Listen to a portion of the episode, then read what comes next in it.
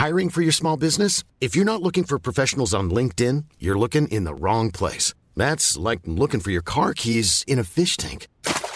LinkedIn helps you hire professionals you can't find anywhere else, even those who aren't actively searching for a new job but might be open to the perfect role. In a given month, over 70% of LinkedIn users don't even visit other leading job sites. So start looking in the right place. With LinkedIn, you can hire professionals like a professional. Post your free job on linkedin.com slash people today.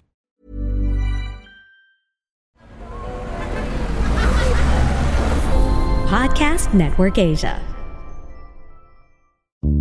That privilege din, alam mo yun, may mga Gen Z around na nagtuturo pa rin patient with us na parang na hindi na yun uso ate, baba mo yan. medyo cringe yan natin na at ginaganon pa rin. Yung kapatid ko parang medyo cringe yung post mo. So parang ako, shit, cringe yung post ko.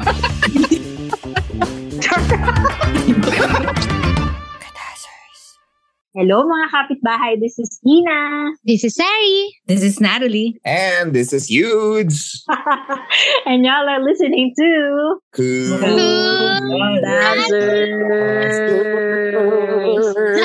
O, di ba nalimutan ni Natalie at ni Yudes kung sino mas matanda sa kanila? Alam ko ako pinakabata. Sabi ko pa, uy, ako pinaka-baby today. Hindi pala. Si, nakalimutan ko. So sorry. Alright. So guys, speaking of bata, matanda, Kemi, rekta na tayo. Alam niyo ko ng topic namin today kasi na, alam ko na kung bakit ko naisip yung topic na to. Kasi, sabi ko muna yung, tayo, yung ano natin, topic natin. Wala pa kaming title, guys, kasi we're irresponsible. Charot. alam niyo yung nag semi-viral post na may guy na nag-post na pag nagbabakasyon ka, eh, hindi to verbatim ah, pero ito yung yung thing ng post niya na pag nagbabakasyon ka, dapat ang pinopost mo yung landscape. Parang ngayon daw kasi ang daming nagpo-post na parang mukha lang Yes, daw nila. nila. No. Mukha lang daw nila, tapos parang you're just calling to be canceled. Tapos syempre, of course, yung mga nag yung mga nag-comment sa kanya agad, parang dapat kasi hiwala yung Facebook ng matatanda. Oh my God, nakita ko yun. Yeah, morning. Oo. Well, mamaya, i- i- i- ina-dissect namin yung post niya. Pero actually, we just really wanna talk about Facebook ng matatanda. I mean, today, we're gonna try not to be offensive. Pero kasi we just want to, you know, remember or Understand. recall, oh, tsaka recall incidents na nagkaroon ng sobrang malaking miscommunication. Lalo na, kasi I realize ngayon sa social media, especially with meme culture, kailangan may point of reference ka, di ba? Na naiintindihan nating lahat para maging funny siya. Tapos kapag hindi na gets nung, syempre mas older generation, kasi wala na sila dun, hindi na nila gets yung reference, parang napapagalitan tayo, Mhm. or nag, nag, nagsastart ng away. or, better yet, baka meron ding incident na makwento namin na kami, kami yung, kami yung Facebook ng matatanda. kami yung naguluhan kung ano nangyayari sa Facebook. Parang yung piniem mo ko last time, Yudes, yung ano yan, yung, yung tungkol sa ano, joyride na nag-viral. Joyride. Si Kuya Mark. Oo, yung binuk ako ng boyfriend ko. Tapos sabi ni Yudes, ano nangyayari?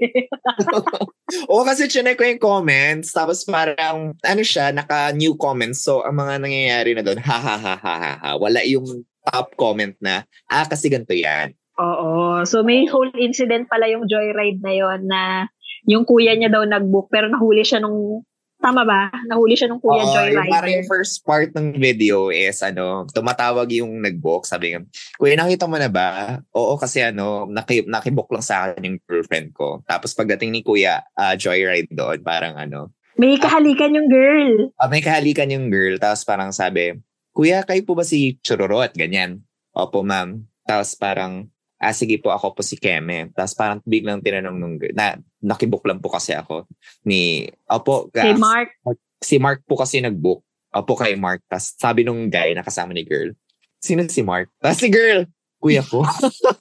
Girl, tapos defense. Napunta na tayo sa ibang topic, no? Gold rush. Defensive pa kasi si girl. The whole ride.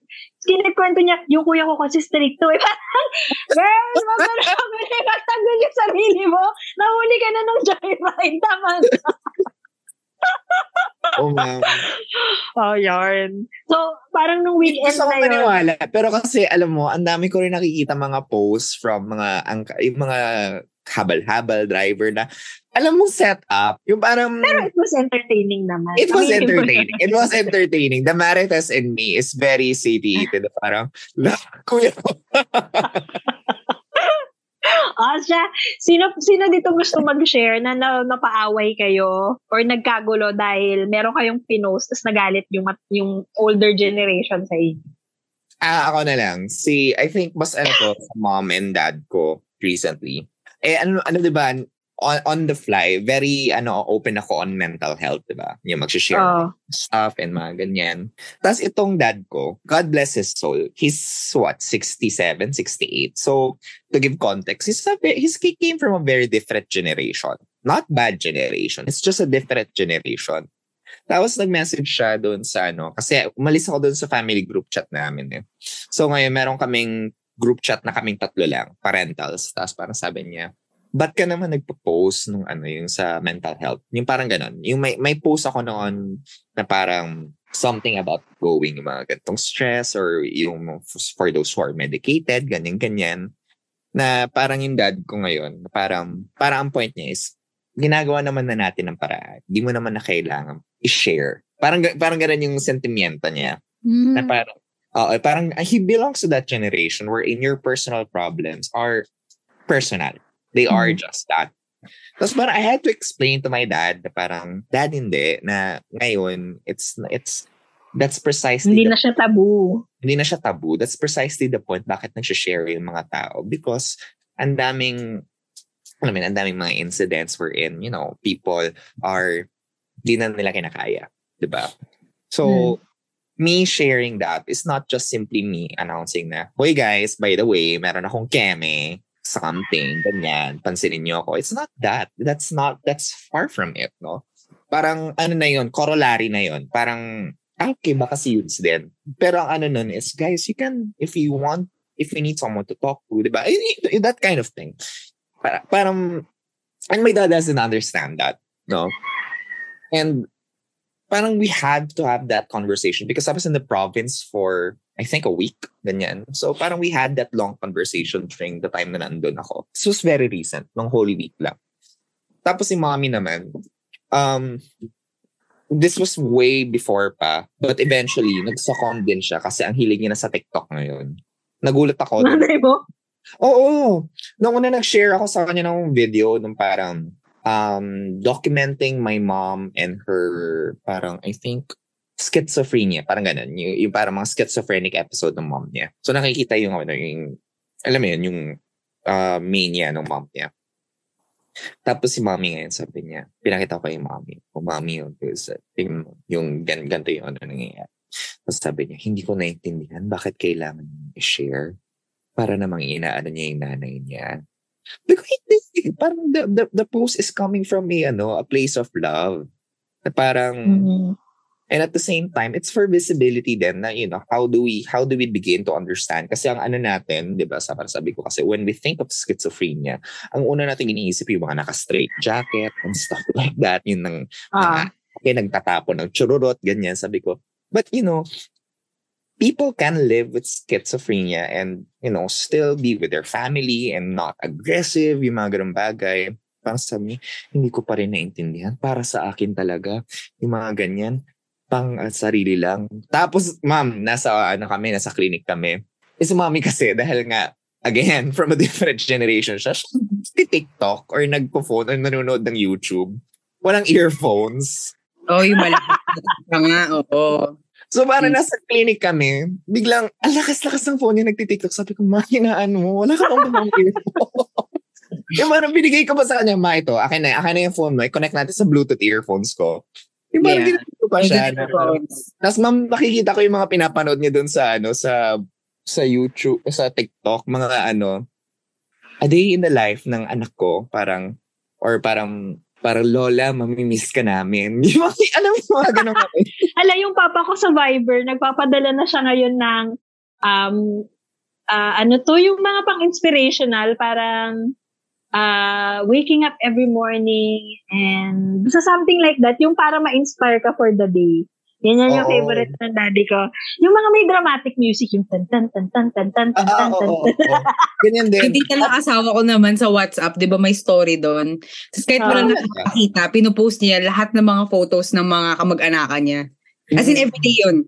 Everyday. Aww. Nire-refresh niya. Tapos parang natatawa yung asawa ko. Tapos parang sabi, wala naman nakakakita nito. Ang sipag-sipag. Hindi ako. Tapos, Oo, ganun siya. Tapos, oo. Tapos si mom, actually, ab- sa bahay, hindi naman siya contentious, you know. Uh, I think the pinakamalala na is yung mga, like for example, yung kasagsagan ng Nutri-Asia, di ba? Or yung pag may mga, pag may mga rally na sinishare ko, tapos lagi sinasabi ni mommy, or magme-message si mommy or si daddy, delete mo yung ano mo, mami, may sumunod sa'yo. Kagat, kagat Ako sila. yung ano yung yung mother-in-law ko sabi niya, wag masyadong mag-post ng buzz as in B-U-Z-Z laban kay Duterte. Oo, oo, ko, ganyan. Anong anong buzz? Yun pala, wag ko daw i-bash si Duterte. Kasi nga Ah. daw, baka daw, baka daw, delikado daw ako. Parang ako, hello, she's so concerned about me. Ganyan din Oo, sila, mami. Especially nung nag-UP ako, ma'am. no. Like Sabi parang, wag- I think doon sila mas nagbantay ng Facebook ko nung nag-UP ako. May, I think they really think, no, na, I mean, for, for yung generation they really think na, well, actually, it is, it is, is so easy to research about the things that we post and where we stand.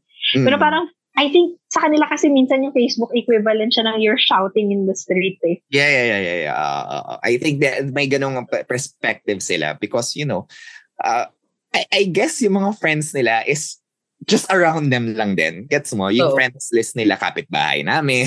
yung mga ganyan. Oo, tapos yung algorithm nila, tahimik yung iba, tapos ikaw lang yung maingay. Ah. totoo yun, totoo yun. Feeling ko ganun. Yung Oo. nanay ko din nung sinasabi niya sa mga post ko, nung bati pa kami ng nanay ko, sabi niya, ano daw, ah, wag ako mag-post kasi daw baka hindi ako papasukin sa Amerika. Yung mga, yung, lalo na kasi ako, Wala. naman yung Amerika, ako sa akin talaga nag-focus. Di ba? Kasi diba, Profile ko talaga. Gusto ko na focus sa embassy. Natalie, I'm imagining, Natalie, we've been looking at you for so long. And, Diba, you know, dito. Puro tibak post. you're, you're too much of a radical. Yung mga ganun. Masyado Like, center you know, of attention given that perspective, na-imagine ko nga na, kasi syempre, nakikita ko rin naman yung Facebook post nila. So, na-imagine ko, Bible quotes, Bible quotes, tinapa, uh, bangus. Inspirational quotes, mga gourmet quotes. yung mga kaibigan nila, ganun din. Tapos Mm-mm. biglang makakita sila ng post na iwaksi ang revolusyon, eh, iwaksi ang ano, iwaksi ang institusyon ng ano. biglang may ganong post. May mga throwback post na parang noong mga panahon natin, ganto-ganto, yung mga oo. ganun. Tapos bigla sila Paano na lang ako? Diyos Diba? ko, kubadera Yeah. ako. So I think it will really stand out to them. Pero ganun din ang ano ko talaga, ay doon lang umabot yung mga ano namin, yung mga scuffle namin. It never really really went into something na pinag-awayan namin na nagkaroon ng rift, no? Pero I Ah. think ang pinaka main ano ko sa family is an, ako yung nagtuturo sa kanila ng ano ng what you call this, ng social media etiquette. And at this, eh, dahil nga sabi ko nga, they belong in a different generation. Sabi ko na, ba, magsasabi si mami. As in, nung, ano, nung Holy Week, sinabihan ko si mami, alam mo mami, mata pobre ka minsan. Hindi kasi, again, for context, ma, ma, my mom grew up with a silver spoon in her mouth. Diba nga yung kwento ko na, na ang parusa sa kanya nung bata siya is pag may ginawa silang mali, papanoorin nila yung katulong na maghuhugas ng pinggan. Puni- yun yung punishment niya. Parusa. Wow. Gusto ko yung ganyang parus. diba? Na ano, parang sabi nga ni mami, yung parang kay mami bagay, yung parang, your experiences are not universal.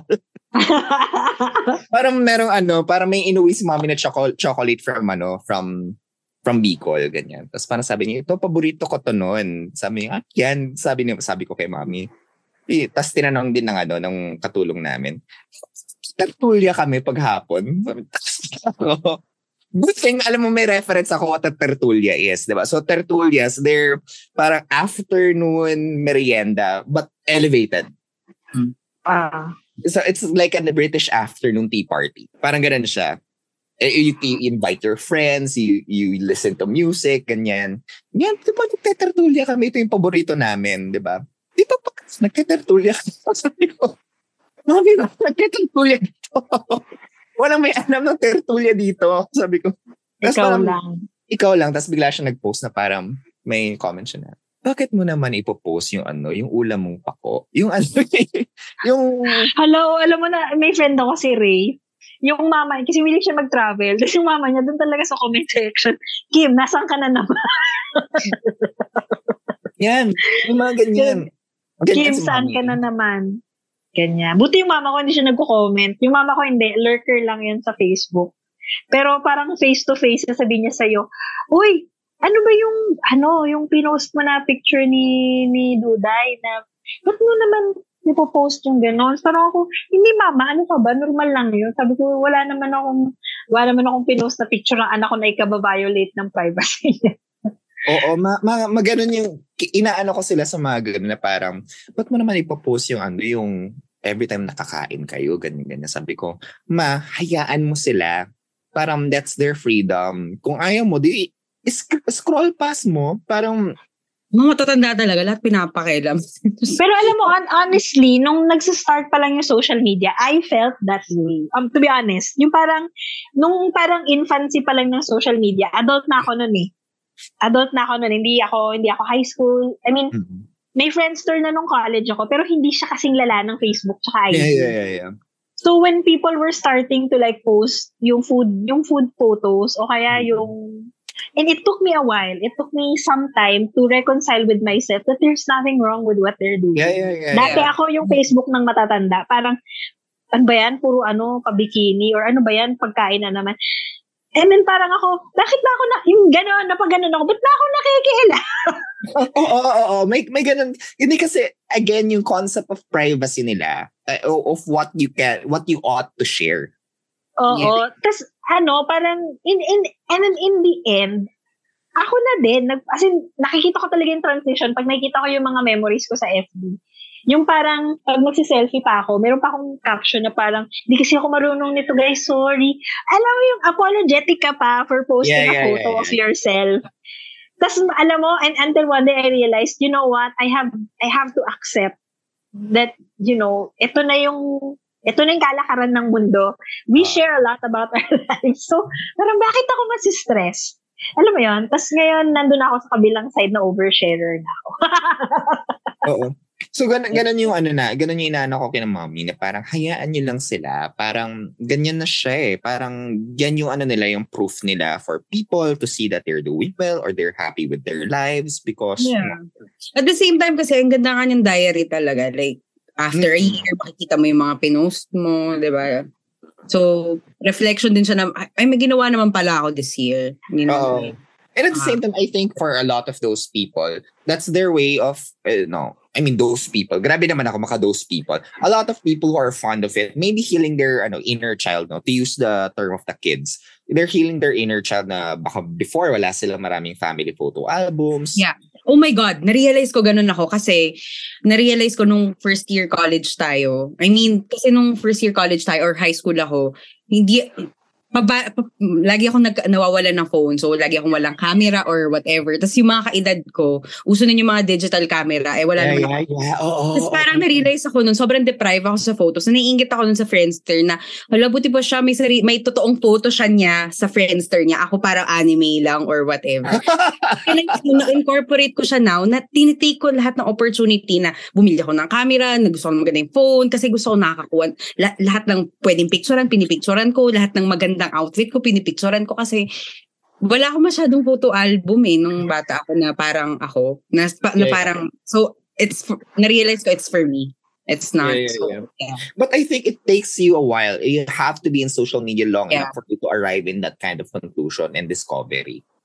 Which I think yung mga parents natin, or at least mga older generation, hindi pa, wala, hindi pa nila naaabot yung ganong ano, yung ganong realization. Because for them, it's really entertainment, no? Wala, wala pa doon yung ano, yung, so your social media as a testimonial, as a testimonial. May, iba- may ano pa, yung isang layer pa is yung social media for comedy and jokes. Mm. Pag hindi nila gets yung reference, talagang mag-aaway kayo. Yeah, yeah, yeah, yeah. Kasi na, nahanap ko na yung post ko na shinare ni Brian Arda. Tapos inaway kami ng mas matandang tibak. Parang, naalala niyo yung kasagsagan ng closure ng ABS-CBN. Mm. Mm. Tapos, yung mga troll, meron silang post na ABS-CBN failed their, em- parang binabalik nila yung sisi sa ABS-CBN. Na ABS-CBN failed their employees. Ganyan, ganyan, ganyan. So, yung ginawa ng mga utash para i-counter yung yung post ng mga troll, parang ano yun, ABS-CBN has failed their employees. They did not pay taxes, ganyan, ganyan, ganyan. Teka, hanap, nahanap ko, wait lang. Babasahin ko yung post. Tapos kung paano siya napunta sa comedy. Parang ABS-CBN has failed their employees. Um, now that they, basta mahaba pa yon, tapos now that they have to face the consequences of their actions, they have to play the paawak card to the masses. Filipinos love drama, right? ABS-CBN taught, taught us to love teleseries. Yes, kaibigan mo lang ako. And that's all I was to you, Ned, your best friend. Takbuhan mo lang ako pag may problema. Taga, nag, as in yung nag, nag, nag, nag-Julina agad. As in, Tapos wala nakagets. Nagets siya, mina, hindi namin nag-share ng post ko eh, kasi kinapi ko lang din siya sa iba. So, shinare siya ni Brian Arda. Hi, Brian. I don't know if you're ever gonna listen to this. Tapos may older tibak na nakakita ng post niya, na shinare niya from me. Tapos pinagalitan niya si Brian. Sabi niya, akala niyo ba, joke to? Ganyan, ganyan. So, parang kami, hala. Kasi, actually, joke to, pero it's poking fun at, parang hindi niya na-gets yung layers of reference na Yeah, yeah, yeah. yeah. niloloko natin yung mga trolls, we're not taking them seriously. I Hmm. mean, when you explain it that way, it sounds boring na. Pero ang alam mo yun, at that time, funny yun yung weapon mo. Kasi, oh, Yeah. yeah. niya. Meron pa yung ano, parang, meron pa, hindi ako napaaway, pero parang pinaringgan ako ng isang older friend sa Facebook. Alam niyo yung meme na, yung feeling niya siya na yung champion, yung nag, ano siya yung parang nag-splash siya ng, basta drawing siya eh, na parang, Drawing na meme na parang diagram na champion na sa Oh, yung finish champions. Hindi, hindi, yung parang ano, yung yung nag-splash siya ng champagne sa sarili niya tapos may hinalikan Oh, siyang babae. Ano, Akala niya, parang pag, pag, I mean, pag yung mga panels na yun, naka-zoom in sa kanya. Tapos pag zoom out pala, parang third prize lang siya. Something like that. Mm, parang ganun. Pero makareact siya parang first place, parang ganun Oo. yung... Nung, oo, nung pandemic, ginawan, alam niyo naman kung gaano kagaling yung SOCMED manager ng Angkas, di ba? So, pinatulan nila yon Na parang, kasi di ba nung, nung pandemic, wala silang pasahero. So, they formed Angkas Padala. Mm-mm. So, parang ginawa nila yung meme na yung parang sila yung champion kasi Angkas Padala sila. Yung pala, mas manakakangat pa yung grab, yung lalamove. Ganon. eh, di ba may isang panel doon na parang may hinalikan siyang babae biglaan Oo. sinare ko yun, tapos tawa ako ng tawa. Sabi ko, shit, ang galing talaga ng ano, software manager ng Angkas. Alam mo, parang pinaring, tapos nireshare siya ng isang someone na older sa akin. Na sabi niya, so we're gratifying sexual harassment now. So ako, hala! Hindi po! parang ganun, kasi di ba may panel doon na parang nanghalik siya ng random woman. Hmm. Tapos parang sabi niya, my God, angkas, ayusin niyo naman yung social media niyo na parang gino-glorify niyo yung sexual harassment, yung nanghahalik ng babae ng walang consent. Because I'm pretty sure she's never seen the actual panda comic before. So parang ako, na, alam mo, Lola. papat- Uwi na, uwi na. Kung sino man nag- alam mo, yun, parang ako, mapatulan ko ba to? Alam mo, hindi ko na lang pinatulan kasi nga, you know, later on, we'll go to the lessons of the uh, Facebook ng matatanda. There are some battles not worth fighting na parang, Yeah. hindi niya kasi gets eh. Pag It's either you mo- get it or you don't. And if you Yeah. don't Tapos get kapag, it, pag trinay mo pa kasi ipaliwanag, ang haba ng usap. oo, oo, oo. Parang wag na lang. ano, yung sa mom ko, ang parang nangyari, yung sa fake news, yung Oo. siya yung sa mga nakakatanggap ng fake news, fino-forward ng mga tito, ng mga tita, tapos ang Ah, lumalabas na rin dun sa feed niya. Oo, na yung, yung algorithm, pumasok siya doon. Oo. Tapos yun nga, nagugulat na lang kami dati. Nakakatanggap kami na fin-forward yung mga message, mga fake news. Tapos parang kami, oo, eto na yung laman ng news feed niya. Eh di, pero naagapan naman. ah, ang nangyari, pinagsabihan lang namin siya na hindi dyan nanggagaling ang totoong balita. Ang totoo, ito, ito, ito, ganyan. Tapos, eventually, nagbago yung news feed niya. Siguro siya na rin on her own, dinadedman na niya yung mga, naka- mga links, ganyan. Oo. Ah, ang mga lumalabas na kasi ngayon, mga cute na dogs, cute na cats. Buti naman. Mga ganun. At saka, nagbabasa na siya talaga ng balita sa, alam mo yun, credible source. Saka nakikinig daw siya ng balita kasi every morning sa credible din. So, Oo. As in, yun yung pinagmalaki niya pa sa akin na, ah, sa ganito kami nanonood ng balita para sure na hindi fake news. Gawa ganun siya. Ah, Mama Alam mo- Sasaki, fake news survivor. True. Alam mo yan yung nakakatawa before na, di ba, tayo yung pinagsasabihan na huwag ka magpaniwala, magpapaniwala sa mga nakikita mo sa internet. And then, Oo. Sila pala. Few years later, sila yung nag, mas susceptible sa ganun. Yeah. Wala, naalala ko na naman yung... Oh, go, go, go. Sorry, sorry. Magugulat ka pati yung mga um, sasabihin gamot ito sa ganito pero hindi naman. Oh my God, Ah. yung pandemic, yung suob. Yung suob na pinipilit ka nila yung magpausok ba yun sa mainit na water. Oo. yung with salt. Yun, tapos yung eh, kailangan mo magtalakbom. Mm. So parang yung tita ko nga dahil ano siya susceptible sa fake news, pinipilit ka talaga, totoo yan, sinabi nga ni doktora ganyan-ganyan. So parang, "Nyet, ay, Hala, si Doc Farah. Si Doc Farah. Mm, si Doc Farah. Ayun, girl. Nakuha yung suob. I'm Sandra, and I'm just the professional your small business was looking for. But you didn't hire me because you didn't use LinkedIn jobs. LinkedIn has professionals you can't find anywhere else, including those who aren't actively looking for a new job but might be open to the perfect role, like me. In a given month, over 70% of LinkedIn users don't visit other leading job sites. So if you're not looking on LinkedIn, you'll miss out on great candidates like Sandra. Start hiring professionals like a professional. Post your free job on linkedin.com/people today. Diyos ko. Oo, maano, mas, I, I think, andyan din yung ano, andyan din yung radical distrust nila on, alam mo yan, medicine. Yeah. They would Oo. rather rely on traditional, eh, which is nothing wrong, no? Which is nothing wrong. Parang I think it's just extra steps that you take, that you do to take care of yourselves. But it does, sometimes it does take an extra, Yeah, yung papa ko, ano, before siya magka-COVID, as in sa family group chat namin, share siya ng share na fake ang COVID. Na parang. Kasi, ganyan. As in, parang may, meron kaming pinsan na nagka-COVID, nag-test siya ng positive. So, shinare doon na parang yung mga nurses doon na kamag-anak namin na parang, oh, ito yung patake mo, ito yung patake mo. Tapos si Papa, parang bigla siya mag-share na sabi niya, oh, hindi naman totoo ang COVID, ganyan-ganyan, ubo lang yan, mag-take kayo ng tawa-tawa, yung parang plant or something. oh my God, oo, sobrang uso yung tawa-tawa sa province nun. Ang, So, yung tawa-tawa, na parang maghanap kami yung- tawa-tawa. yung point sa hospital sa sa isang hospital sa Iloilo, bawal na magdala ng tawa-tawa kasi yung mga iba, kunyari may dengue sila or something, na iniinuman nila ng tawa-tawa habang nakakonfine sila. Tapos parang Mm. na very adamant sila na I don't wanna take this, I don't wanna take that. Imagine mo na lang ngayon, mag inflate pa yung ganong information kasi nga may Mm. Na. Tapos parang ano siya, sa sobra share na siya ng, ng share. Tapos nung nagka-COVID siya, alam mo yun, parang di namin, al- walang, walang nagsasabi, pero alam kong lahat kaming gustong sabihin, we told you so, totoo ang COVID, meme. Pero alam mo yun, kasi nga sobrang lala nung effect nung nangyari kay Baba sa COVID, like, tipong na-stroke siya and stuff. Wala na lang. Yeah. Parang Wala- ano, naalala ko, sister-in-law ko ganyan din. Parang sabi niya, hindi naman totoo yung COVID, eh, ganyan-ganyan. Tapos Parang ako, ah, hindi ko siya pwede patulan.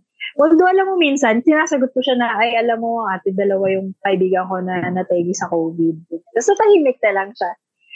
Pero parang alam mo yun, hindi mo, parang ito nga, eh, eh, again, kasi papasok yung battle realm sa real life. Parang, ala naman magsigawan kayo, di ba? Pero parang, politely na lang say na parang, ah, it's real. Alam mo, ah, ganun na naging ano ko, ganun na naging basis ko kung papatulan ko or hindi. Kaya ko ba makipagsagawan sa kanya in real life? Kung hindi ko kayang makipagsigawan, then I will not. Guys, naalala ko lang randomly yung tita ko nagpadala sa group chat ng Zoom link, pero screenshot. Sabi niya, join me in this morning prayer. Tapos, screenshot yung Zoom tita, catch up tayo. So, naalala ko Kasi ano, baka naka-iPhone siya, tapos pwede mong i-download yung photo, then you can copy yung ano. Sabi, ang daming proseso. Parang, sana kinabing nila. Alam mo, may nakilala din ako nung Lenny campaign na hanggang ngayon, every morning, nagpapadala siya na sa ng good morning na message. Yung mga photo or Ah. mga GIF or GIF Yung gif na nag-glitter-glitter pa, tapos may mga parang ibon, tapos flowers sa Yes, gilid. yes, ma'am. Yes, ganon. Good morning. Tapos, pero yung impressive dun, ma'am, wala, never siya nagre-repeat ng GIF. Never. He always- ma'am, he always finds a new one to send you every morning. May marketing calendar si Buddy. Inaplat niya kung anong gif. Gago na ka. 365 lang naman daw kasi yung ano, yung ipaplan niya. Kaya- Oo. So, hindi siya umuulit ng ipapadala sa inyo. So, di ba? Effort yun. Tapos, hindi yun ano ah. Kasi tinatanong ko si Eduardo, pati ba ikaw, sinesenda niya? Oo. Meaning, lahat kami na nakilala niya nung campaign, iniisa-isa niya kami. Padalhan nun every morning. And it's not even a, it's, sa group or sa, ay, hindi pala kayo naka-group. hindi Isa-isa. ma'am, di ba ma- malalaman mo pag forwarded, di ba? Kasi may arrow sa taas. Forwarded to. Ma'am, hindi. Ah, Lahat talaga kayo iisa-isahin niya. In fairness din naman, alam mo yun, napansin ko sa mga, sa, sa mga ano din, mga older na gumagamit ng Facebook na may ano talaga sila, may energy sila. Like for example, yung nag-greet si mom, may nung birthday ni mommy. Nag-birthday ni mommy, tapos, ah, hindi marami nag-greet sa kanya. Parang I think mga 73. Sabi niya. Tapos parang the whole day, the whole day na siya naka-phone. Yung parang kahit si daddy na, kapag hawak mo, hawak mo yung phone mo buong araw. Tapos sabi niya, hindi kasi nagre-reply ako sa mga tao nag-greet sa akin. Tapos, nag-comment pa Ito yung generation na may pen pal. So, tipo kung ang sipag nga nilang mag-reply sa mga ka-pen pal nila, ito pa. Oo, so sabi ko, ma, sabi ko, ma, mami, pwede mo naman, pwede ka naman na mag, ano, mag general post na hindi ko po kaya mag ano, pero maraming salamat po sa lahat ng bumate. Yung mga ganun, sabi ko, pwede ba yun? Hindi mo nakakabastos. Sabi ko, hindi naman. Parang, it's not that serious. Oo, Bakit? kasi Feeling familiar sa rules. Feeling nila may strict rules to Ay those. parang ano, yung real life etiquette mo, dapat it has to be Yeah. translated into social media etiquette. Which, you know, would be nice. But, you know, we don't have, eh, parang, eh, nobody got time for that. Parang ganun siya eh. Hindi ko kinakaya sa mga matanda. Yung mga, yung nag-aaway talaga sila, like, ipopost nila. Meron, yung tita kong tibo, di ba? Parang, pag mag, may love quarrel sila nung, nung, ano niya, ng girlfriend niya. As in, ipopost pa nung girlfriend niya yung girl na parang fino-flirt nung tita ko. Parang kami lahat updated. Sa story, story to, hindi to messages. The story talaga na parang ko, oh, si tita, tapos parang papakita ko kay sa kapatid ko, oh, si tita Eme, oh, nag-cheat ka naman daw, sabi ni ate Pinky. Parang, tapos parang makikita talaga namin na parang magpaparinig sila. As in, yung mga kala nila condescending na parang hindi namin alam kung sino yung pinaparinggan nila. Na, ewan ko, parang cringe. Ay, ako meron pa ako yung yung Anyway. mama ng friend ko. Mahilig siya mag-luxury post. Kunyari, Hmm. bumili siya ng Prada. Yung ipopost niya pa yung Prada. Tapos, ma'am, hindi ko kinaya yung nakaganon na pera. Yung naka-lay down sa kama yung pera. Oo, oo, oo. Oo, oo, oo. Tapos may picturean. Tapos parang, Yung nanay ko may maganon dati. Tapos sasabihin pa niya, kware may regalo siya sa amin. Sabi niya, i-post mo yan, i-post mo yan. Tapos parang ako, parang ako sa social media, hindi ako ma-post ng ganon na parang, thank you mom. parang pag may mga thank you mom post ako. Nanay ko yun. Nung time na yun. ganon. Pero Tapos y- nakalatag yung yan mga- naman eh. Pero may ano pa rin yun eh. May unwritten rules, no? Yeah, like tipong ipapa-layout niya na flat lay. Like hindi na uso yung flat lay na eh. Hindi na. So ipapa-flat lay niya yung mga padala niya. Tapos pe-post ko ng maganda. Tapos sabi mo, sabi mo, thank you mom for all this. Tapos parang may one time yung pinakamalala is pinalilista niya sa akin kung ano yung mga nandun. Tapos parang ako, girl, girl. Sabi niyo, kahit hashtag lang, kuwari, hashtag coach, hashtag, ako, sis, hindi ako gano'n. Alam mo, feeling ko, yung, eh, trying to analyze that, kasi I think yung generation nila, napakalaki ng importance sa kanila ng prosperity. Yeah. Yeah. Di ba? Parang the goal in life is to prosper. Hmm. So, pag nag-prosper ka, parang you really need to show people na, hey, I'm in this position in my life. Yeah, Right? yeah, yeah, yeah, yeah. Hindi tulad, for example, ng mga millennials or Gen Xers, usually you can't even tell if they're rich, di ba? Hmm. Kasi they'd be wearing their pambahay and then they're really fucking rich. Yung sa kanila, it's really like, naalala ko tuloy yung mga lola ko, yung mga tag-doble-dobling sing-sing. Di ba ganun po Yeah. yung mga masyashonda? Parang tag-tatlo-tatlong sing-sing dito because it's really, ako, I mean, I'm not a expert in Filipinong psikolohiya, ay psikolohiya Pilipino, pero parang iniisip ko parang gano'n na pag prosperous, kailangan nilang i-flaunt even just a little bit. Hindi nga a Yeah. little bit eh. Flaunt talaga eh, no? Sa lugar, sa lahat. Usong-uso sa kanila yung check-in. Hmm. Kung napansin ko lang ng mga Um, OFW, check-in yan. Parang, mm, check-in na Oo, kayo. check, Mm. check-in sa Starbucks, ganon. Hmm. Check-in sa basta luxury hotel, something like that. But maybe it's ano, it's because I, again, ma- matagal na ako sa social media, but I, al- alam mo yun, andun na ako sa stage na, okay, good for you.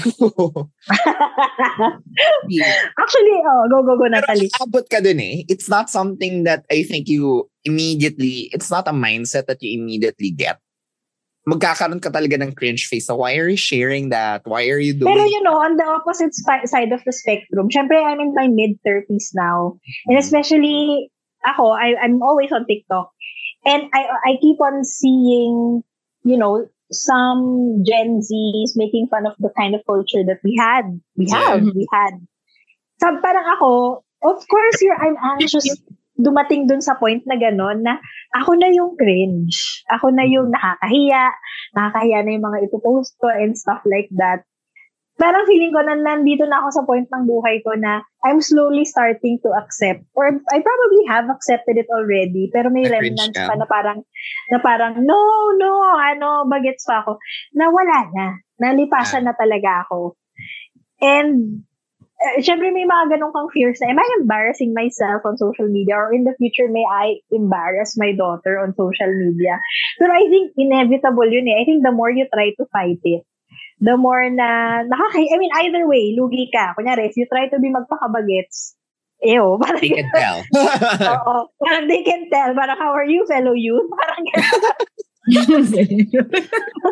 Pero parang on the opposite side, pag tatanggapin mo naman yung pagkatita, pagkalola mo, then ew ka pa rin. So, parang siguro ako ah, parang after parang collecting all our experiences, baka meron ba kayong i-share? Magbibigay lang ako ng insight ko kasi baka feeling ko bakit na yung anak ko in a while. I think kung bakit bakit ko siya naisip pag-usapan is because papunta na din ako doon. Yeah. And sometimes I'm kinder to Facebook ng matatanda. Parang if they don't get it or if nakakahiyaman yung mga comment nila, hindi na ako yung, uy, tanggalin mo yung comment ko, nakakaya. Parang okay, kasi matanda sila, hindi nila gets.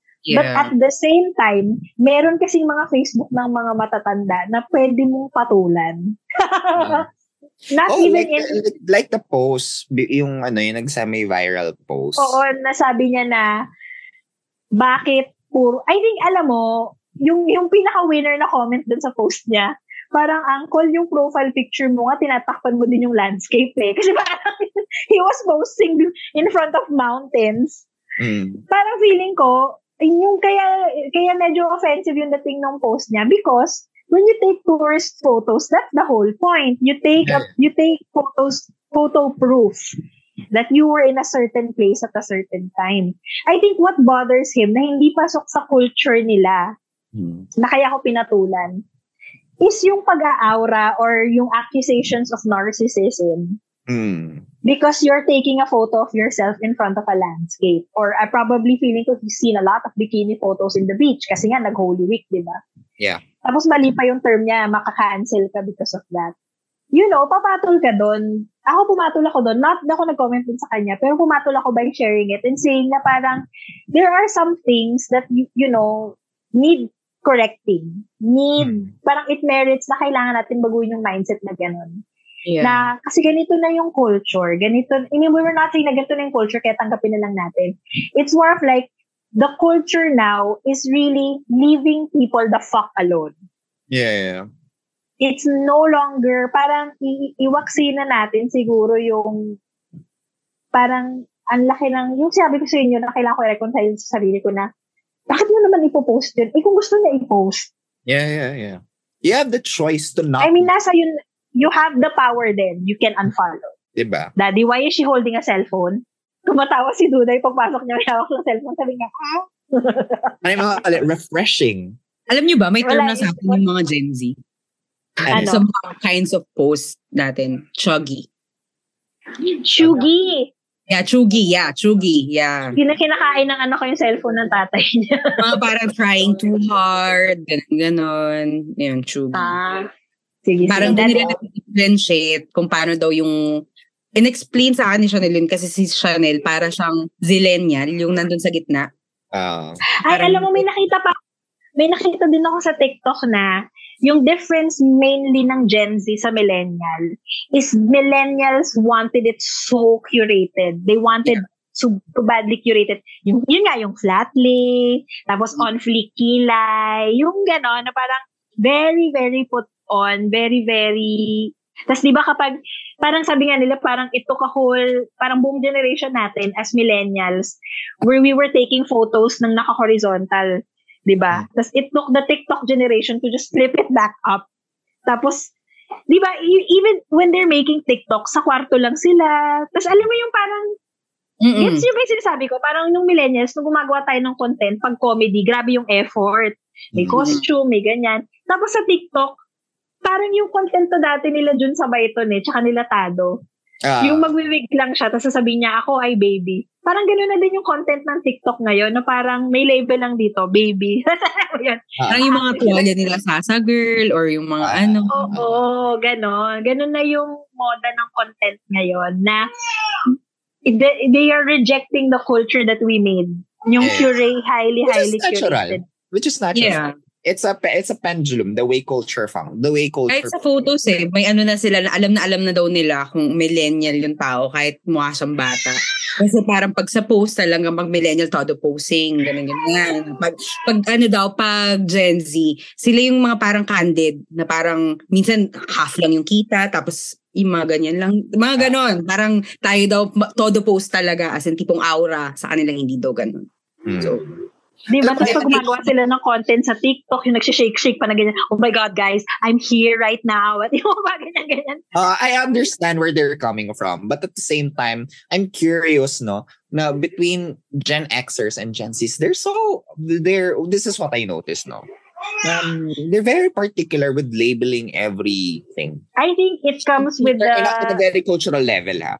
Parang, Ah, although it ma- it makes sense, no? It makes sense yung mga sinasabi nila, the way they categorize or taxonomize things, it makes sense. But at the same time, it mm. it it does come off na parang it's parang may sir may level of meanness din siya. the way I, you know, I, I really think we were equally as mean, but we didn't just have a platform because I I, remember I my suppose seatmate. maybe you're you're right. You're right. Kasi, kasi I Oo, remember yung, yung seatmate ko dati, meron siyang crush na college na. So we were in high school. So generation away from us, you know. Mm. Sabi niya, ang gwapo-gwapo ni Allen, kaso baston yung pants niya. Eh, di ba nung generation ko, uso flare. Ah, So sabi niya, sabi niya, ano ba yun? Ba't ganun yung crush ko? Baston yung pants niya. And it was bothering her, you know, so much. And then, parang feeling ko, we would, hindi lang siya topic of panlalait dati because hindi naman, wala tayong water cool, what do you call that? Water cooler, no, no, no, no, no. Parang walang, walang platform for it. mm. Pero if we You're were right, given the chance to talk about how chuggy they were, yo, they're so chuggy. Pero ngayon, since, and it's, ano kasi, capitalizing on the comedy of making fun of the generation older than me. Mm. So, ako naman, I, now get the feeling na kinikwento ni John Mulaney sa stand-up niya of being deathly afraid of teenagers because they will make fun of you. Yeah. And now they have a platform to make fun of you. Kasi dati we were teenagers, we were making fun of how baduy our teachers were. And now, tangina ako na yun. Oo.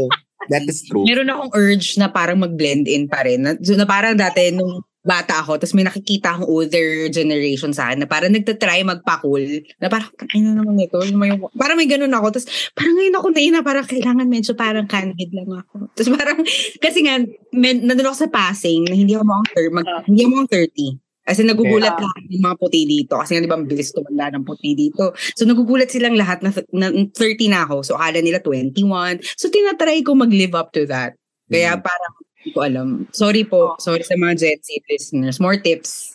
Paano Oh, mag-move more mga tips, mga please. tips. More tips. Kasi alam mo, I had that moment before we're in. Uh, before I used to reply using yung ano, yung yung like button. Emojis ba to? Kasi alam Hindi. mo yung emojis ngayon, pinagtatawa na nila sa atin yun eh. Hindi, yung like button, yung like button. Yung thumbs up lang. May casual akong friend na kausap nun. They're younger than I am. Tapos parang, parang the message is parang, so carry ka dito ah, okay na sa'yo to. Tapos nag-reply ako ng, ng Thumbs up. Tapos sabi niya, ay, tapos sabi ko, what? sabi ko, I, I gave a thumbs up. I mean, that means I'm okay. Tapos sabi niya, para, wala lang. It's just rude. Parang, parang ganun yung context. Parang, it's just parang rude daw yung thumbs up lang na parang, I don't have time for you. Ganun daw yung context ng pag thumbs up lang yung gagawin mo. So parang, talaga, may ganung ano na, may ganung I wouldn't say politics, pero may ganung ano Politics na sa like and love, girl. Dapat Oo. love lang. So pag like lang kasi parang, carry lang. Carry lang siya. For me. Oh, so para sa after nun, pag nag-ano na, I, I just text, yeah, I like it. Al- al- alam mo yan, as opposed to just doing the thumbs up. Parang kasi yung like it, parang, ah, I don't have the mental energy to do Oh, it. sa chat ba to? Sa chat? Sa chat, sa chat, sa chat. Ah, okay. Chat. Wait lang guys, bounce na ako ah. Naririnig nyo ba? oh, bounce na ako kasi nadodo na yung bebe ko. Okay. Oo. Or pwede, pwede ka mag-mute para lang maka-sign off ka din later. Hindi, tatanggalin ko yung earphones ko eh. Kasi hayatake niya yan. Ah, okay. Sige, sige. Oo. Ha? Sorry guys. Yun, ikita na, ikinatanda ko yun. Ayan na, nagsisigaw na si Duday. Love you. Sorry. Lab. Dodo. Bye-bye. Bye. Da, da, da, da. Well. Mm. Yan na. So, yun. I think, in retrospect, we're now suffering yung mga ginawa. we're now suffering. Kaya nga, in a way then, I'm very, eh, I, that is something I'm also starting to realize now. So, because I do work with students every now and then, and I have, I, I've seen the way they, they communicate with each other, and I realize I'm, I'm a little, I'm out of my league when I'm dealing with, with younger kids, no? Or, or with, hindi naman younger, younger, pero yung mga, yung mga nasa college, no? I'm out of my league na parang may gan, hindi ko na kaya makipagsabayan sa kanila. Tinanggap ko na yun, I think, quite a while now. Especially nung pandemic and everyone, alam niyo yung sa Facebook, yung sa Messenger na yung mag, iba kasi merong stand, pag mag-react ka sa isang ano, sa isang message, meron kang standard na reactions, yung like, love, uh, laughter, sad, angry, or something. Ganun. Tapos nagugulat ako, bakit may mga emojis na ano, lumalabas na wala doon? Na parang blue heart or heart na sparkle, may ganon. Sabi ko, Ah, paano nyo nagagawa yan? Bakit may heart na sparkle yung react ninyo? Tapos parang nag-send, ma'am, parang I think tatlo yung nag-send sa akin na bagets na parang screen recording kung paano ginagawa siya. Tapos sabi ko, oh my God, andun na ako. I'm the, ano, ako, ako na yung tinuturuan ng mga bagets. Kung paano magganap. Pa, kung paano gumanap sa mga ganyan-ganyan. Tapos, uh, for work, uh, there was this one time na, there was this one time na they asked me to do a TikTok.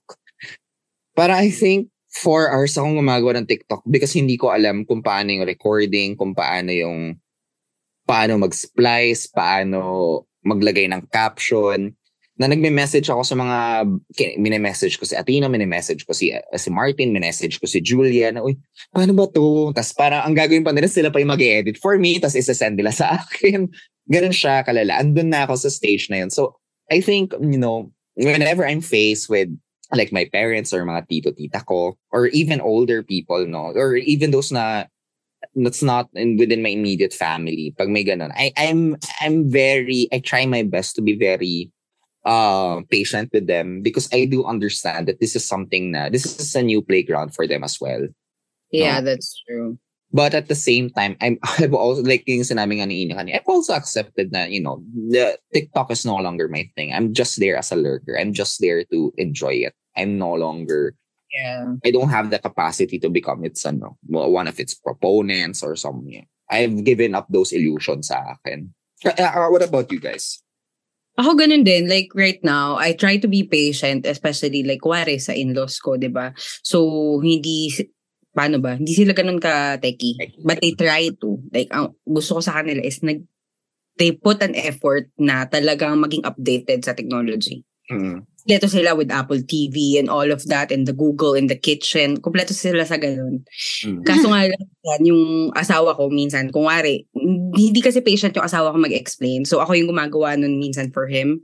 Like, there was one time, tinatanong na nung father-in-law ko tsaka ng mother-in-law ko nasa na yung wedding video namin. Eh, Mm. ina-upload pa lang. So, kailangan ko explain na masyado siyang malaki. So, yung upload nun, hindi parang pag-send ng text message. It Yeah, takes, it will take like hours minsan kasi sobrang laki ng file. So, yung mga ganun bagay, like parang yung asawa ko, i-dismiss niya kasi nga naiinis siya, hindi niya ma-explain. So, ako yung may patience na Mm. i-explain ko kung paano. Kasi gets ko yung technicality nun eh. As Yeah. Someone na nag-graphics, gets ko siya. So, ayun, ayun, ayun din. Pero yeah, ako kasi like siguro sa job ko, it requires me na maging updated sa mga stuff. Like sa Mhm. bagong technology, sa bagong tool, software, kasi minsan sa TikTok pa, tsaka sa trends. Nat- natutuwa ako. Ako yung parang tita siguro na, ng generation natin na nakiki, nakikisabay sa uso kahit parang medyo halat, medyo halatang pilit. Mm. Pero wala, natutuwa, natatry tinatry kong i-appreciate kung paano nag-change yung trends from our Yeah, yeah. us to them. And kung paano bumabalik lang din. And Yeah, yeah. wala. So yun, yun yung perspective ko about this. Yeah, Ako I tinanggal ko talaga yung tinanggal ko talaga yung social media ko sa buhay ko right now. Like um andun pa rin sila pero di ko muna sila ginagamit and there's a big difference. Mm. It can get very stim- uh, overstimulating din kasi at times and overwhelming. Na parang I, I have to give my kudos din sa mga bagets, no? Sa mga Gen Zs. The way they're able to go with this, go with the flow, with the trend, Yeah. such a speed. That that takes it's a talent. Ano ka ba? Mabilis din tayo dati mag mag-trend change. Tapos mabilis din tayo makaha, makahagilap ng trends nun eh. Pero ano kasi, mas- I think the trend is not as fast as now compared before. Yeah. Before kasi I think meron tayong breathing time between trends. Di Ba- meron na nga ngayong ano, parang memes na end of the year, may meme review. Parang, or parang issue review. Kunyari, ngayong year, January, si Donalyn Bartolome. Parang gano'n. Uh, bumalik nga pala si Ina mga kapitbahay. Sorry. Oo. baby, baby feet, baby foot. So, ayan, I think in in that regard, no, a- ako ang wish ko na lang is, may I never be that adult who becomes like, get off my lawn. Yeah. G- Gets mo? Mm-mm. I, I I wish, ayun na lang yung wish ko as things progress, no, na I could be the, I'd be the adult to say, let the kids do what they want. Iisip ko nga what would it take for me na pagtanda ako ganun ako. Siguro something na mag, magkakaroon ng something na trend na sobrang against sa core belief ko. Kasi baka ganun sila now eh. Like tipong Ah, uh, show ng skin. It was something against hmm. sa ano nila sa, ewan ko, in their time. Tapos ginagawa natin ngayon willingly with our bikini pics. They do bik- bikini. Sinasabi ng nanay ko noon na nagbibikini kami pero like hindi naman namin inakalantara. Yun yung, Hmm. yun yung wording niya. Siguro ganun din sa atin. Like paano ba kung nag- naging trend ng pagpatay tapos parang parang ewan ko something nag something na uh, thoughts lang passing. Yeah, yeah, yeah. I, I understand where you're coming from. Actually, that's my fear. That's my fear now. You know, ah, kailan kaya, kailan marireveal yung true age? Pag ano na, what, anong trend? Ako yung parang, ah, sige na kayo Okay, na. parang, oh sige, G tayo dyan. G tayo sa trend. Yan tayo mag, oh, medyo parang hindi ko na kaya tong trend na to. Pas na. Pas na ako. Yun yung fear ko. And I, I think kasi ano eh, andun pa rin tayo sa, I don't know, andun pa rin kasi ako sa unreality na I feel like an adult. It's still an unreality for me.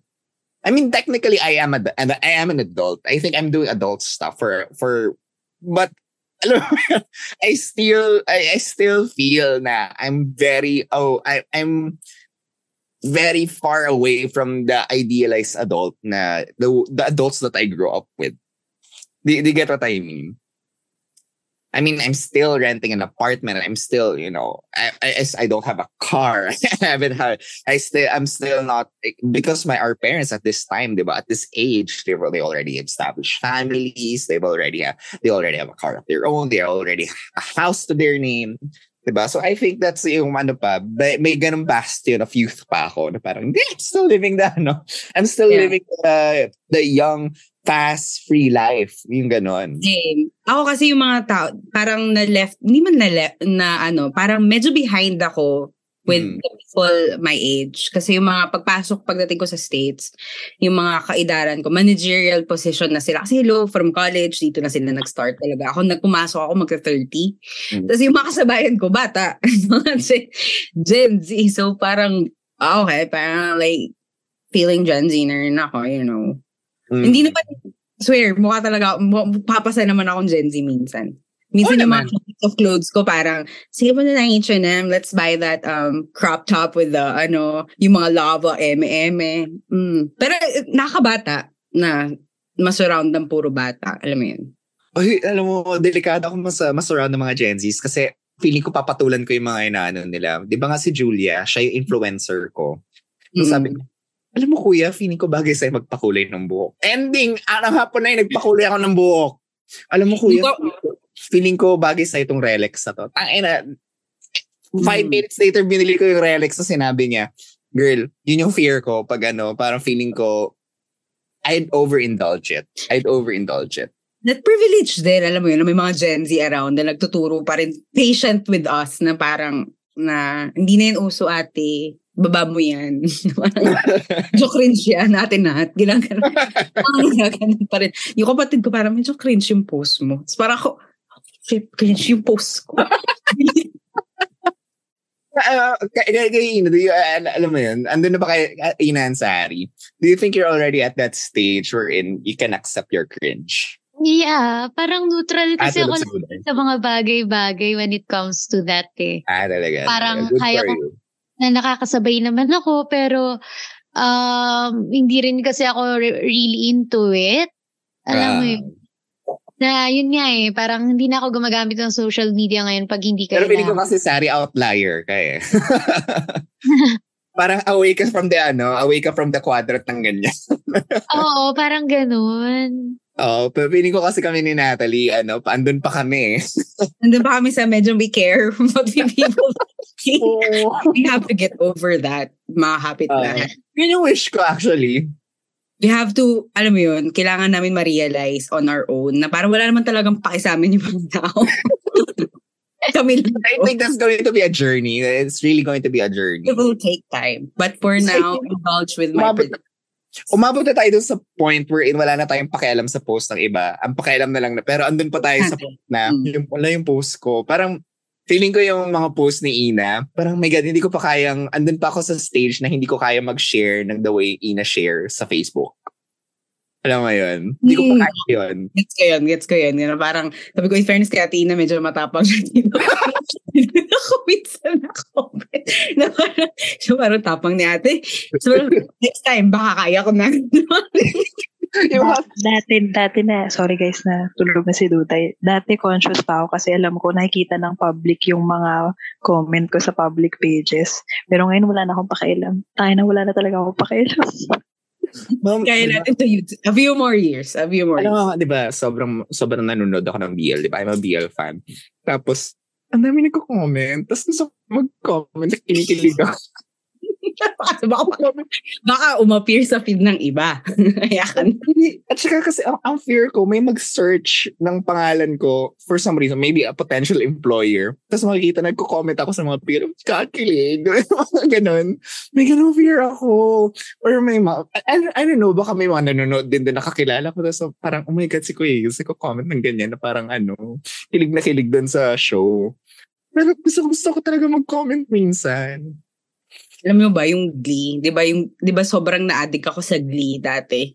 Tapos yung Glee pala dito, parang medyo, nanood ka ng Glee? Parang, parang nag-appear siya sa Instagram post ng mga katrabaho ko. Tapos medyo ginudge nila ako ng slide. Tapos parang, in-unfollow ko yung mga Glee na mga fan page na pina-follow ko sa Instagram, yung mga parang Glee loves Leah Michelle. Kasi di ba na-cancel heavily si Leah Michelle? Um, Hindi, tsaka yung Gen Z, they hate, they hate Glee. They hate Glee. Sobrang... Then, but then, alam mo, I would defend Glee if Glee was something else nung time natin. Because right It was now, really a product of its, of its time. of its time, you know. Uh, and then, at saka at the same time, there were no other shows that were being produced like Glee, like Glee was. That was, you know, They didn't have sex education. Yung mga merong silang shows Yeah, na yeah, yeah, yeah. sobrang Uh. Wala tayong ganun. Glee na yung pinaka-close. Glee has its problems, definitely. I mean, I'm not absolving Glee of its failures no, or its shortcomings, but I, oh, but at the same time, I can accept that and still say na, di ba nga, I think one of the proof there is yung sinabi ni Ina that there was a revolution sa theater scene nung nauso yung Glee, nung, na, nung una uso ang Glee, na parang before Glee, parang 2015 lang yung pupunta ng mga workshops but after Glee, do parang double or nag-triple yung dumat ng mga nag-workshop noon sa mga sa mga PETA workshop ganyan. And at the same time, you know, I, I could list a lot of kids na sumali ng theater because they were inspired by Glee, di ba? Yeah. Parang they were inspired Saka to ano, performing live. na- hindi lang eh, na-notice ko, yung people, yung generation natin, they started accepting their own weirdness. Yeah, yeah, yeah. yeah. And hindi mo made-deny, kahit maraming cringe na moments sa Glee, ka, parang katas, catalyst yung Glee sa ganon, na parang Mm. just accept the weird person that you are. Yeah, yeah, yeah, yeah. That, it, it was, uh, ano yun?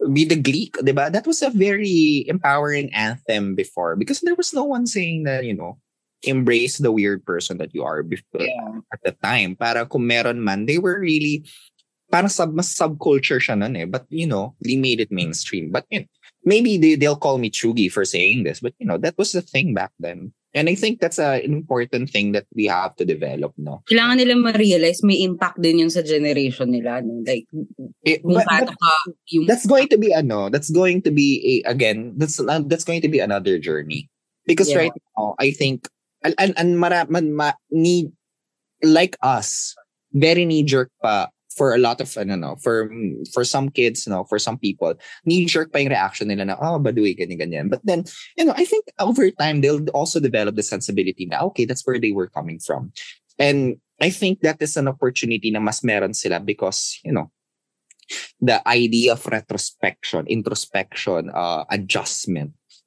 uh, correction. It's it's very it's very it's very popular and it's at the same time it's becoming the norm right now. So I think they'll also arrive at that point where in uh, okay, so that's that's why the millennials are are like that. No, but May, same, may, go may, go. ay, sorry.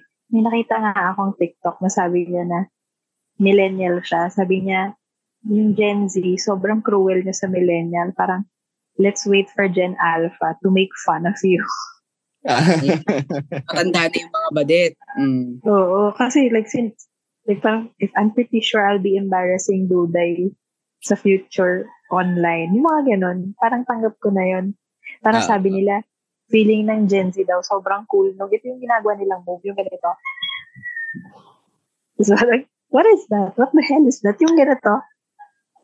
Gen Z Ay, thing yan eh. Ah, Yung Gen Z thing yan eh. Ah, hmm. So parang sabi nila, I'm, I can't wait for Gen Alpha to parang ipaghihiganti daw ng Gen Alpha yung mga magulang nilang millennials.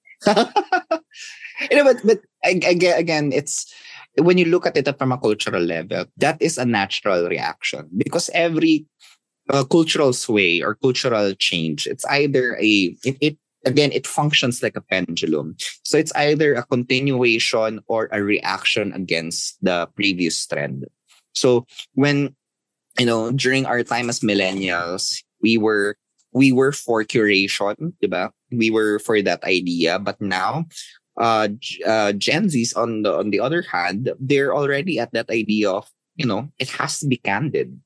Parang uh, a, a, more there has to be a morsel of truth there. There has to be a morsel of organic quality. There it has to have an organic quality.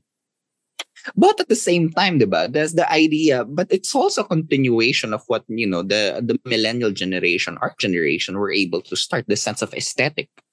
Diba? Uh, the sense of cohesion at one point, diba? Kasi Yeah. kahit, kahit naman candid yung ano nila, yung mga itsu, nung, yung mga post nila, it has a, it has it has that sense of color coordination.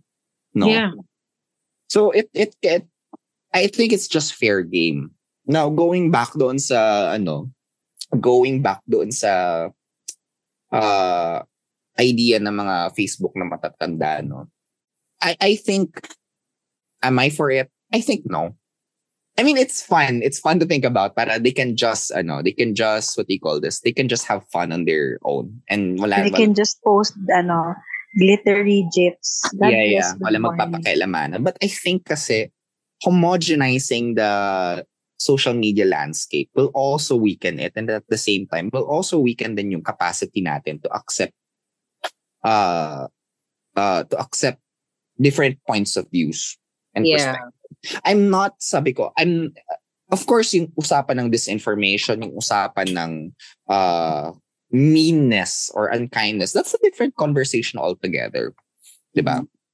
And I think that's the problem now. We're in sa, the, kung saan nagkakaroon tayo ng intolerance for a lot of stuff. Because nang nangyayari is echo chamber na siya. Am I making sense? Yeah. Because sobrang curated ng feed mo, you're all you're only seeing perspective that affirms your perspective. Yeah, that's true. I think every now and then, maganda na nakaka- nakakakita tayo ng ibang perspective. We might not necessarily agree with it, but pero the point there is parang that's the point of having beliefs. That's the point of having perspectives. It's meant to be challenged. It's meant to be revised over time as you grow wiser. And you won't, you're not going to grow wiser if you don't have a plethora of or, or choices of, you know, things to think about, the things that you see. Alam Yeah. yan? Because, Alam mo, go, go, na, go. inaccept, inaccept ko na yung ano eh, inaccept ko na yung fact na yung Facebook is are you know is infested by matatanda. Hmm. So, tipong hindi hindi na talaga parang hindi mo naman sila mapapaalis dun eh. So, doon na lang ako kung saan sa doon na lang ako sa platform kung saan marami akong kaedad or yung nandun, makikita ko yung mga mas bata sa akin na gusto ko nakikita gusto kong nakikita yung content nila rather sa mas matanda. Yeah, yeah, yeah. yeah. Pero alam mo, at the same time, we have to consider ourselves lucky kasi may marker na kung Yeah. matanda na tayo. Kasi nakikita mo na sa Facebook. Kaya, yun nga, parang feeling ko, at some point, kayong dalawa, tatawirin niyo yung marker na yun. Eh, ah, wala na. Ay, na matanda na talaga ako. Kasi meron ka talagang measurement na Yeah, yeah. hindi ko na maintindihan. Hindi ko na maintindihan yung mga memes ng mga bata. Yung mga ganun. Hmm. yung hindi ko na kaya uh, may mga apps na nabago na hindi na hindi ko na kayang mag-update or hindi, hindi ayoko na yung tipong be real dinownload ko Ay, pero hindi ako. Hindi ko kaya yung biril. Na, nakakasil ako kasi di ba may alert. Tapos ano ba? Alam Kailangan mo mo yung, i-update kung kay at alam Hindi kung ba ano yung, Papa- slang na talagang alam kong talo na ako. Itong Forda, I don't know how to use it. I don't What's know how to yung Parang- for the for the For the- first sons, I cannot, I do not know how to use it. I don't know how to use it properly na nakakatawa. Kasi if I do, if I, if I use it, parang even I feel so chubby. Parang for the, ano, parang ew. Parang even I make myself cringe. yeah, So, yeah. I think parang- kaya ko pa yung Forda, pero it will, I really have to look at the different ways kung paano siya ginagamit. wait what's for the ako nga hindi ko alam I have to be I don't know. I don't know. Parang it's a meme, for, uh, nakuha siya sa isang ano eh, sa bagets na nag-TikTok. Parang yun yung ano niya, parang yun yung paandar niya. Parang for the keme, for the chuchu.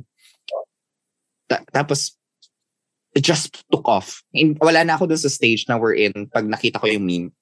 Uh, nakita ko yung meme, I get it kagad. Parang I need to do my research na but in order to be able to understand it. Mm. Buti nga ganun tayo eh. Ganun yung generation natin. Yung hindi tayo nag-jump to the conclusion. Ano ba ito? This so okay. Parang at least tayo, kapag hindi tayo naiintindihan, isa-search pa natin. Ano ba to? Mm. actually Or, nag, or nagtatanungan tayo, going back to that, kuya ko yung nag-book, magtatanungan tayo, ano to guys? Bakit, ba't ganito? Parang something like that. But the same time, I also take pleasure when we're in, there's a meme na nagsa-surface and alam ko kung saan siya nanggaling. Especially yung mga sinaunang meme. ah yeah like yung mga Vine-ish Oo, yung Pepe Frog. Di pa nga fortune na nga eh. yung mga galing pa ng fortune at Reddit. Yung loss, Uh, ah yeah. Pero, pero you had to explain loss pa sa akin. uh, Diba? But yeah, uh, I think ando, I, I think at the end, ang takeaway natin for this one, no, it's going to be a journey for a lot of us. And we, we're also going to have to accept na tapos na tayo. tapos na yung ano, we're no longer the cool kid, the new cool kids. And hmm. I think kasi, Sabi accept as millennial na hindi na tayo ba? Ano, Kasi parang Wala tayo na kasi si generation Athena. na Wala pa kasi si Athena dito. Tayo yung generation na stuck sa childhood. Sabi nga nila parang tayo yung hindi nag-grow, yung tayo pa rin yung nagko-collect ng Pokemon, tayo pa rin yung Disney kids na nakikipagtulaan sa ano with sa mga bata kapag may mga bagong Disney movie. So, it will be a journey for us to accept na. But I think, you know, tayo that's- bagets. ano yan eh, parang, I think it's a relatively new thing wherein uh, accepting yung, you can grow old, but you don't have to be old. You get me? Because right now we have a, we were lucky to have a plethora of choices than on our own growing up. No, and I think we were able to bring that towards then our attitudes towards being an adult, an adult. Na parang for now, hindi na sa atin, like, when you're adult, ba't ka pa nag-video games? Parang, why? Why can't I play video games? I can still do my job and play video games. Yung mga ganun bagay, I can still do my job and still be this, ano, this person that I was years ago. Diba? And yung, yung, yung, ina yung negative connotation ng Facebook ng matatanda is just always a reminder to us Mm. and probably also to Gen Z that hopefully when we grow up, we won't be that kind of adult. Na, alam mo yon yung parang you're always undermining, pulling down this younger generation, thinking your generation was was really better. You know what? Every generation thinks of themselves that way. Yeah. So, you know, just just go watch the kids. Don't, you know, huwag mo na silang pakialam. Mm-mm. Kaya, kaya nga, lagi ko rin sinasabi, like, for example, some of my, some of the older people I work with, yung mga naging bosses ko, parang sabi, "Eh, ganyan na kasi yung generation ngayon. Sabi ko, no, parang you cannot, it's, uh, I'm, I'm warning against yung parang pag lump in the mga generation of kids without taking into consideration the context. Like, for example, bakit sila hirap na hirap sa ACADS, ganyan. It took me a while to understand, but they're, right now, it's a supernatural pressure, the way kids are the way ki- kids are being uh, competed against each other. Yung before kasi, halimbawa, bagsak ka, you, you can just relish that on. You can just cry on, cry, pwede mo siyang iyakan on your own. Pero now, bagsak ka, tapos makikita mo yung mga friends mo nagpo-post ng panay uno, Mm. Diba? or parang feeling mo, or kalimbawa, you feel uh, you didn't do well in this semester or you're not doing a lot of stuff and then you see your friends suddenly na you're being bombarded na your friend is in Maldives, your in Maldives or your friend is in Singapore, your friend is in Boracay. That's a that's a kind of pressure na ano that could really parang yung peer pressure na nararamdaman ng kids right now are on a different level as well. Alam mo yun? Because iba eh, iba siya. It's a Yeah. different ball game that than than how we were, than how we did it when we at uh, when we were at their age. So you have to give cut them some slack and you have to give them credit. Kung ako pinag-aral mo ng distant learning before, I don't think I would have survived. Pag pinag-aral mo ako ng distant learning, I will I don't think I would have survived. Oh my God. Same. Kasi tamad ako mag-aral by my own. Tapos ilalagay mo pa ako sa Zambales, doon ako mag-aaral. I wouldn't have done, I wouldn't have done my homework. I wouldn't have done the things that, you know, these kids were doing. So, Tapos on top of that, may mga workbooks pa sila, di ba? Like, yeah, yeah, yeah, yeah. That they, they have to answer, yung mga ganyang bagay. It's, it's going to be, it's, it's a different thing for them. So, you cannot lump in uh, saying na it's, the resources are not the same. The, the demands are not the same. No. So, yeah, I, I think that's a good, ano, no, it's a good wrap up there. Yung sinabi ni. Uh, it's good. It's, that's something that you can only wish when you're, when you grow older. Na you wish that now that you're seeing the, you know, the, the, what's the word? The things that, the, the unfavorable things na ginagawa ng mga ibang adults sa Facebook. It's just, now that you see na mali siya, let's try not to do that as we grow older as well. Diba? Parang be the support that you wish that you had when you were younger. I think yun yun eh. that's true. Kasi my God, I just wish na hindi ako gagantuhin ng mga bagets pagtanda ko. Pag tumanda pa ako. Yun yung wish ko because feeling ko iiyak ako. Yan mga kapitbahay, kung nag-enjoy kayo with today's episode, uh, just comment us, message us. We would really appreciate it. Gu- guys, i-update nyo kami. Gawin nyo kaming bagets para maalis na kami sa flop era namin. Yeah. Pero, para maalis na kami sa chuggy era namin. Tama ba? Chuggy. Am I saying that right? Chugi? Ch- is Yeah. it Chugi or Chugi. Chugi? Chugi. ba Chugi? Alisin Chugi Chug- naman. Chugi? Ch- Chugi? I don't know. I'm spelling alam nga is. C-H-C-H-E-U-G-Y. Chugi, Chugi. It's Chugi. uh, Chugi, something. Yan. Para matanggal lang kami sa Chugi era namin. Tapos, uh, guys, if you're enjoying our content, uh, listen to Podcast Network Asia's affiliates. They're also dishing out wonderful, wonderful content. No? And of course, thank you to Podcast Network Asia for your continuous love and support na kahit Chugi na kami. yeah, ano, mahal niyo pa rin kami. Maraming maraming salamat Podcast Network Asia. And again, maraming salamat sa mga kapitbahay, sa mga nagme-message kung kailan darating yung next ep. Patawad na po. Nagiging abala din kami ka, nito mga recent uh, weeks. Pero maraming salamat pa rin at inaabangan nyo ang mga episodes. Yan. Yeah. Did I miss anything? Ah, of course, Athena. Uh, ingat sa pag-uwi sa Bulacan today. No? Have fun and enjoy your Gen Z life there. Yan. Yung socials natin, Yeah, nagsabi na. yung socials at Kudasers. Oh my God, alam niyo, magsispill ako pero nakalimutan ko na lahat ng spill. And then uh, also guys you know again uh, follow us on all our social media accounts. We'll do our best to update every now and then. Uh, pag pagpasensya niyo chugi talaga kami. Kinatanda namin yon everything is at Kudazers that's K-U-D-A-Z-Z-E-R-S yan. Again mga kapilay maraming maraming salamat. This is Yudes. This is Ina. This is Sari. It's Natalie. and y'all just listen to Cool The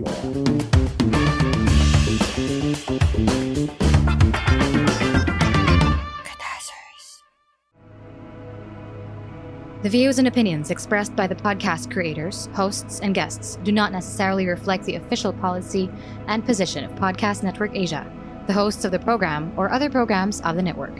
Any content provided by the people on the podcast are of their own opinion and are not intended to malign any religion, ethnic group, club, organization, company, individual, or anyone or anything.